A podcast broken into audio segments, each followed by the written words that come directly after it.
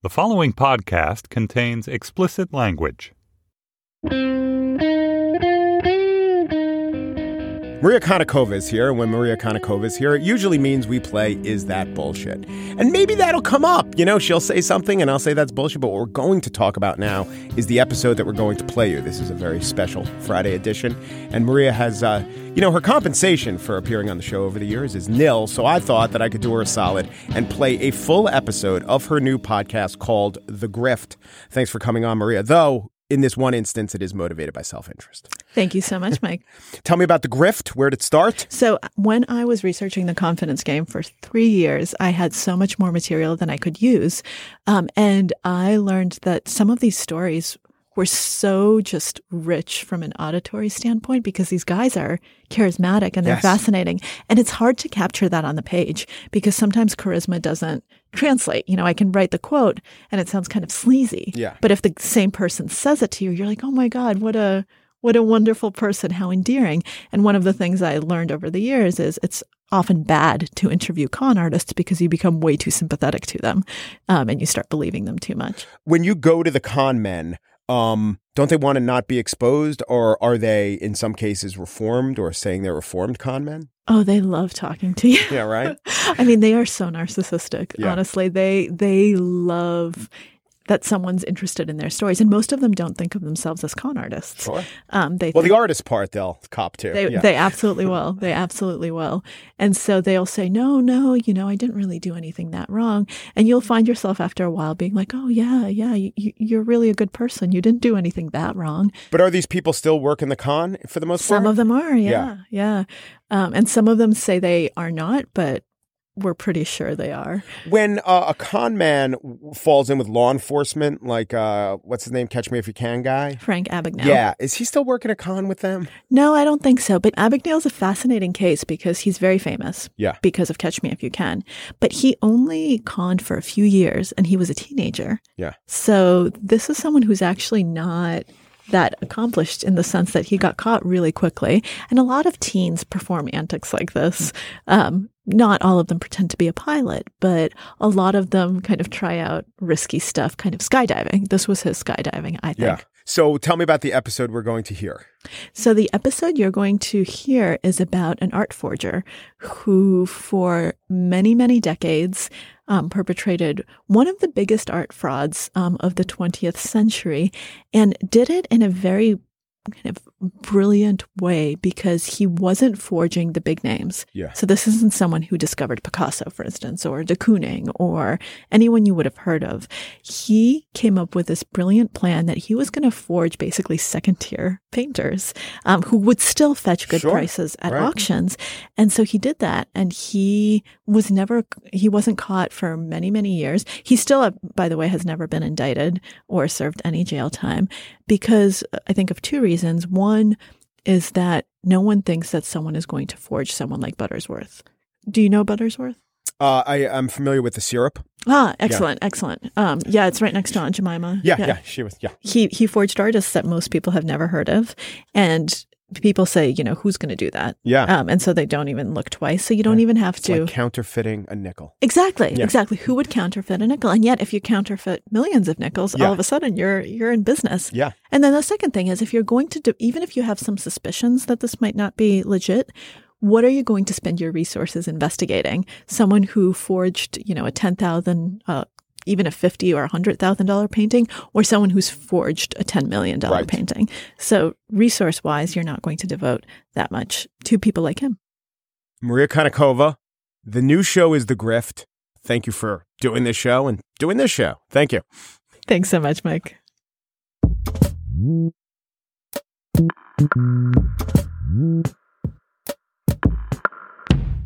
Okay, and let me just explain what's going to happen right now. We will play most of, part of, but not all of an episode of The Grift. And the reason is twofold. One, I do think that if you uh, see like a 35 minute episode in this, your gist feed, you might be put off. So we wanted to suck you in. And the second reason that we're doing it is so that if you like it, we are encouraging you to go to the Grift's own feed. But I didn't want to play bait and switch with you here. I didn't want to have you say, wait a minute, you're not giving me the whole episode. So we'll tell you this up front.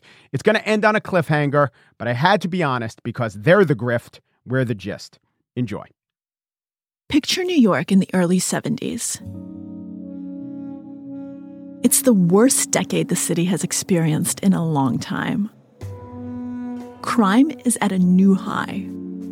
Murder and rape are off the charts. Empty, gutted buildings and warehouses that should rightly be torn down are home to squatters. The walls and subways are covered with graffiti. The streets are littered with needles and discarded who knows what. And the culture scene is absolutely thriving. Amidst all the wreckage, communities of artists are finding each other and creating some of the most innovative stuff that has ever come out of the city. Performance art, pop art, postmodernism, minimalism you name it, it's happening. At Max's Kansas City, a nightclub, you can walk in and bump elbows with Jasper Johns or the Ramones. There's a gritty scene at CBGB, Patti Smith, Andy Warhol and his factory, John Cage. The quality of life may feel sketchy, but artistically, anything seems possible. Anyone could be an artist.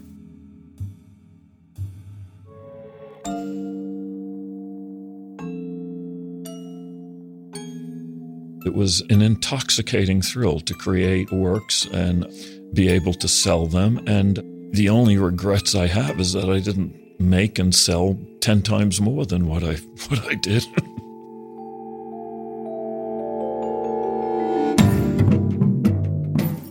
I'm Maria Konnikova, and this is The Grift. Stories about con artists and the lives they ruin. Today, one of the greatest art frauds of the 20th century, and one whose aftermath is still being felt.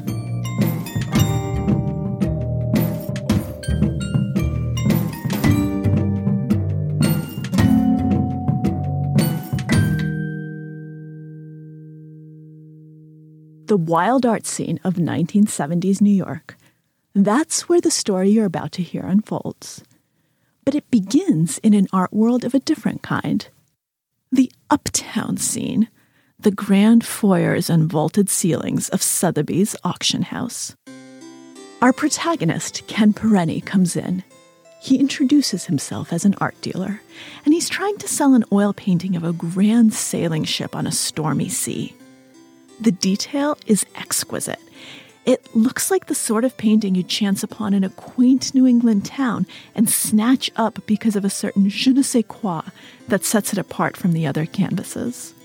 Ken says he found it at an antique shop. He doesn't know its value, or if it has any value at all, really, but he thought he would bring it by all the same on the off chance it was worth something. Sotheby's is intrigued. They take the painting in for further inspection, and they authenticate it as a 19th century work by James Buttersworth, a prolific artist known for his maritime paintings. Ken makes $20,000 on the sale. He's ecstatic. That's a lot of money for a young man who's never even been to college. And he's excited to put it to good use. He uses a chunk to buy quality canvases and oil paints for himself. You see, Ken is not just an art dealer, he's a skilled painter in his own right. He may not have had his own gallery show yet, but he's immersed in the burgeoning art scene and often invites friends to see his work in his studio. Sometimes he even gives away paintings to his closest friends. He's trying to build up his name, and in the 1970s climate of possibility, it's not so crazy to think that his might be the next star to rise. And it's not so crazy that an aspiring painter would work part time as a dealer. Art dealing, after all, has long been a time respected way to make a living while honing your own art. But what is crazy is that in Ken's case, the two things aren't as far apart as they might seem. In fact, they are one and the same. You see, the paintings Ken Perenyi is selling are the same paintings he is making. Ken Perenyi is an artist of a different ilk. He is a master forger. I'm a great lover of art and fine paintings, first and foremost. And I spent my entire life from the time I was, well, basically 18 years old, painting pictures and figuring out how to turn them into money. the only thing Ken Perenyi loved as much as art was swindling the art world. He relished the contest of wits, the risk of getting caught, the thrill of deception the sense of power that comes with a successful con. But more than anything else, he loved to see his work get the recognition he always felt it deserved. Ken's original work never got much attention. Everything seemed possible downtown, but somehow he failed to make the grade. But his fakes, his fakes were something else. Those were brilliant. He successfully forged and sold art to the great galleries and auction houses around the world for over 30 years. Ken Perenyi might be a mediocre artist, but he is a great con artist. His story begins in New Jersey in 1967. Ken is your typical disengaged teenager without much interest in anything until one day when he meets a group of artists living nearby in a decrepit mansion. Which was known locally in Fort Lee as the Castle. It was sort of a local curiosity, this house. And it was very dramatically situated on the cliffs with a beautiful view of the Hudson River and Manhattan. The artists were bohemian types who'd moved in to get away from the city. And Ken instantly became enamored with their world. I was more or less just a, a groupie, a hanger on there, but I wanted to be like one of them. And I started going to galleries, art shows, museums with them, tagging along. And I was exposed for the first time to art. It was a revelation. Ken was just a working class kid from New Jersey. He went to a vocational high school, he fixed cars. But wandering around the Met, he fell in love with the European masters the lush floral bouquets of Jan Bruegel, Hubert Robert's Roman ruins, dreary canal scenes by Francesco Guardi. And before long, Ken decided he wanted to make art. So I guess in the brashness of youth, I got some brushes and some canvas. Courtesy of his friends at the castle, and he began teaching himself to paint in oils. As an exercise, he tried copying old masters.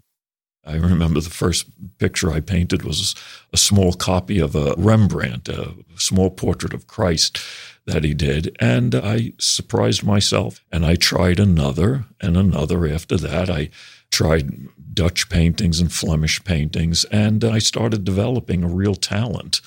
Ken had an eye for detail, a steady hand.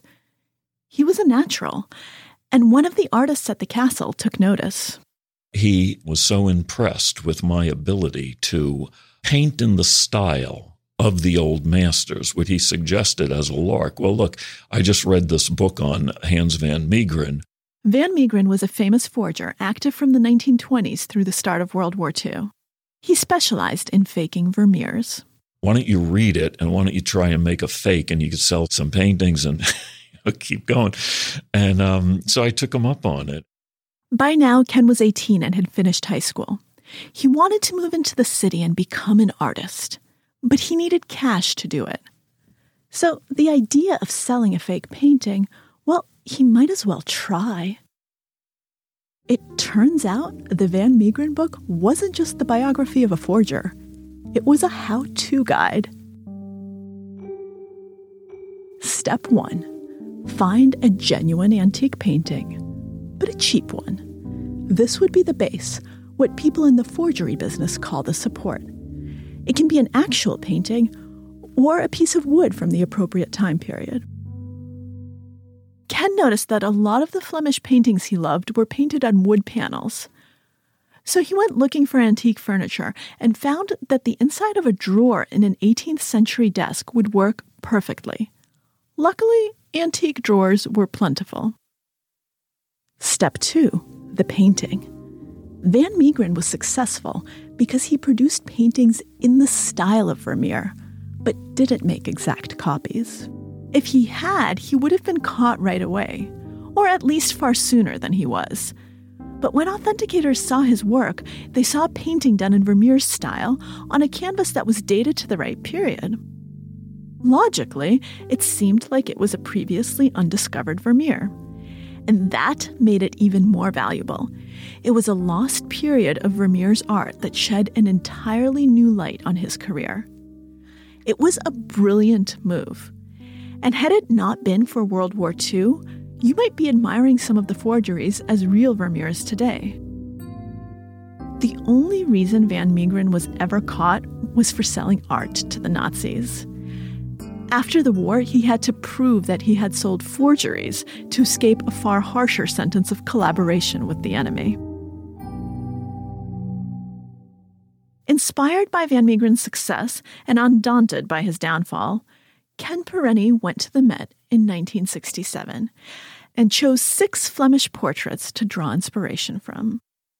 He made a composite sketch, taking the nose from one, the hairstyle and tunic from another, the positioning of the hands from a third, and so on. Like Van Meegeren, he would create Flemish portraits that almost but not quite match the existing works. The third step was aging and cracking the painting. Normally, an oil painting takes at least a few months to dry. To speed up the process, Ken baked his paintings in the sun for a few weeks. But he wasn't finished yet. You've seen the fine hairline cracks in old paintings, but how to replicate that? This is where the real work began. Ken first studied the cracking patterns in old paintings.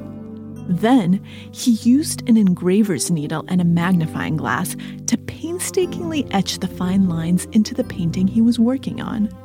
It was the most labor intensive part of the whole process and took days to complete. But you couldn't rush it accurate cracks were the ticket to authenticity. I'm still perfecting and developing and refining new ways of creating crack patterns, patinas. He next applied a powdered pigment wash to darken the cracks and make them look bolder and more authentic. And finally, he applied a brown varnish over the top to imitate an antique patina. But would his painstaking work fool experienced art dealers? For Ken's first experiment, he chose one of his creations, what he thought was a remarkably authentic looking painting of a middle aged man with a long nose, thin lips, and a monk's cropped haircut, wearing an austere black tunic. Ken popped his composite forgery into a used manila envelope and brought it to the now defunct Ephron Gallery on 57th Street in New York. I walked in with a painting under my arm and just, it was very simple. Found this at an antique show, looked familiar, something I may have seen in a magazine or something. Then Ken let the gallerist tell him where the painting came from and when it was done. And the gallery authenticated it as an 18th century Flemish work. And I managed to sell it I have to confess, I became fascinated with the act of creating a modern painting, making it look old. And can I sell this as a period work? It's an intellectual and artistic challenge. Soon, he was developing his own methods of aging paintings and his own personal touches for making a work seem even more authentic. Here's one thing he'd do. He noticed that old paintings that had been previously sold at auction had stickers on the backs. And the stickers, of course, had aged too. So he bought some new stickers and dyed them with tea to make them look old, then stuck them to the backs of his paintings. He also noticed that auction houses used chalk to write serial numbers on the backs of the paintings they sold. So Ken wrote some numbers in chalk on the backs of his paintings. Then he'd partially rub it off to make it look like the painting had been handled. All of these little tricks not only gave his paintings the illusion of age, They suggested that these pieces had been authenticated and sold before, and that made the auction houses more likely to buy them. Anyway, moving uptown was a game changer for Ken's forgery career. Because instead of living among the avant garde artists, he was among wealthy collectors. And it wasn't long before he befriended some of them. Jimmy Ricau was an eccentric. He lived as a semi recluse and he lived in a magnificent old mansion just 20 minutes north of New York City. He was very well known in the art world and he was sitting on one of the greatest collections of American paintings and sculpture in the country. Jimmy sensed that the market for 19th century American landscapes was about to blow up. He also knew that Ken was in the business of art forging. And Jimmy had a plan for me. He felt that I could apply my abilities to faking 19th century American paintings, which was his passion, his love. Sotheby's had just established their American painting department in their New York auction house. Jimmy Ricau wanted to get me in on the ground floor. He was set on the idea of seeing if I could create paintings where his beloved artists left off and continue their work. He didn't care about what anybody thought about him. He didn't care for art dealers much. And he just wanted to do this. It was, I think, irresistible for him to be part of this uh, creative process. I started producing my first 19th century American fakes. And two of my Buttersworths uh, James E. Buttersworth, uh, an important marine painter that I learned to uh, emulate early on under Jimmy's direction. Two of those were in one of the first or second sales that Sotheby's had of American paintings. Buttersworth was known for painting grand ships in very fine detail. Ships on calm seas, ships on stormy seas, Sometimes he'd branch out a bit and even paint a steamboat. A Buttersworth is essentially fancy wallpaper. And yet, the choice to paint fake Buttersworths was ingenious because Buttersworth is a second or third tier painter. He's known, but he's not Rembrandt or Vermeer. That means that a Buttersworth has a lower value which means that the auction house will not devote as much energy into authenticating it, so it comes under less scrutiny. What's more, as Jimmy Ricau explained to Ken, no one thinks something like a Buttersworth is worth forging. Why would anyone waste time on something like that? There's one more reason why Ken's chosen route was so brilliant. Unlike a painting by a more famous artist, something like a Buttersworth doesn't need a solid provenance or a record of ownership of a painting that traces all the way back to the painter himself. If you're forging a major work of art, you better have good provenance as proof of authenticity. A major painter leaves tracks, so you'd need to forge that as well. And a convincing backstory with accurate documentation can be much more difficult to come by. But by painting Buttersworths, Ken could skip that part. He could say that he bought the painting at an antique sale or a garage sale. And that was perfectly believable because people would sell these things without knowing what they had. And art dealers often took advantage of that, buying the painting for cheap and then selling it at a much higher price at auction. So Ken and Jimmy's scheme worked really well. And this was the great turning point in my life because then it went from something I did just to keep me alive to a real career because now I was making serious money for the first time. But for Ken, it wasn't just about the money anymore. He became addicted to the thrill of the con. I found it as a contest of wits, an intoxicant, and an addiction to the risk taking and the thrill of the payoff and seeing a painting that I knew I painted myself go up on the stage at Sotheby's and be handled with porters that had white gloves on to handle it very carefully and sit in the audience and know that I painted it a few months ago. Ken abandoned his career as an original artist in favor of his forgery career. but he wouldn't put it that way himself. I actually became an original artist in an unusual way because the challenge for me was to create new and original paintings, but within the creative perimeters of the artist that I was emulating. Somebody else's creative parameters. But no matter. As long as Ken painted under someone else's name, he didn't have to be vulnerable as an artist. He didn't run the risk of having his own original work rejected by the art world. The only people he had to impress, or rather fool, were the authenticators at the auction houses. So Ken's real art became the process of making a modern fake look like a real antique.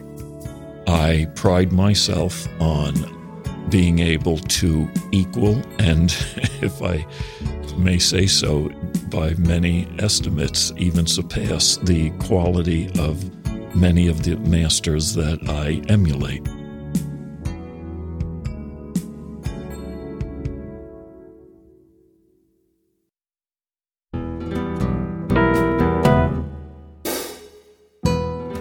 And that's it for today's show. That's also it for the show you were just listening to, The Grift. Hear other episodes and the end of that episode in The Grift's own feed. That show was produced by Odelia Rubin, Jacob Smith, Julia Barton, and Shoshi Shmuluvitz.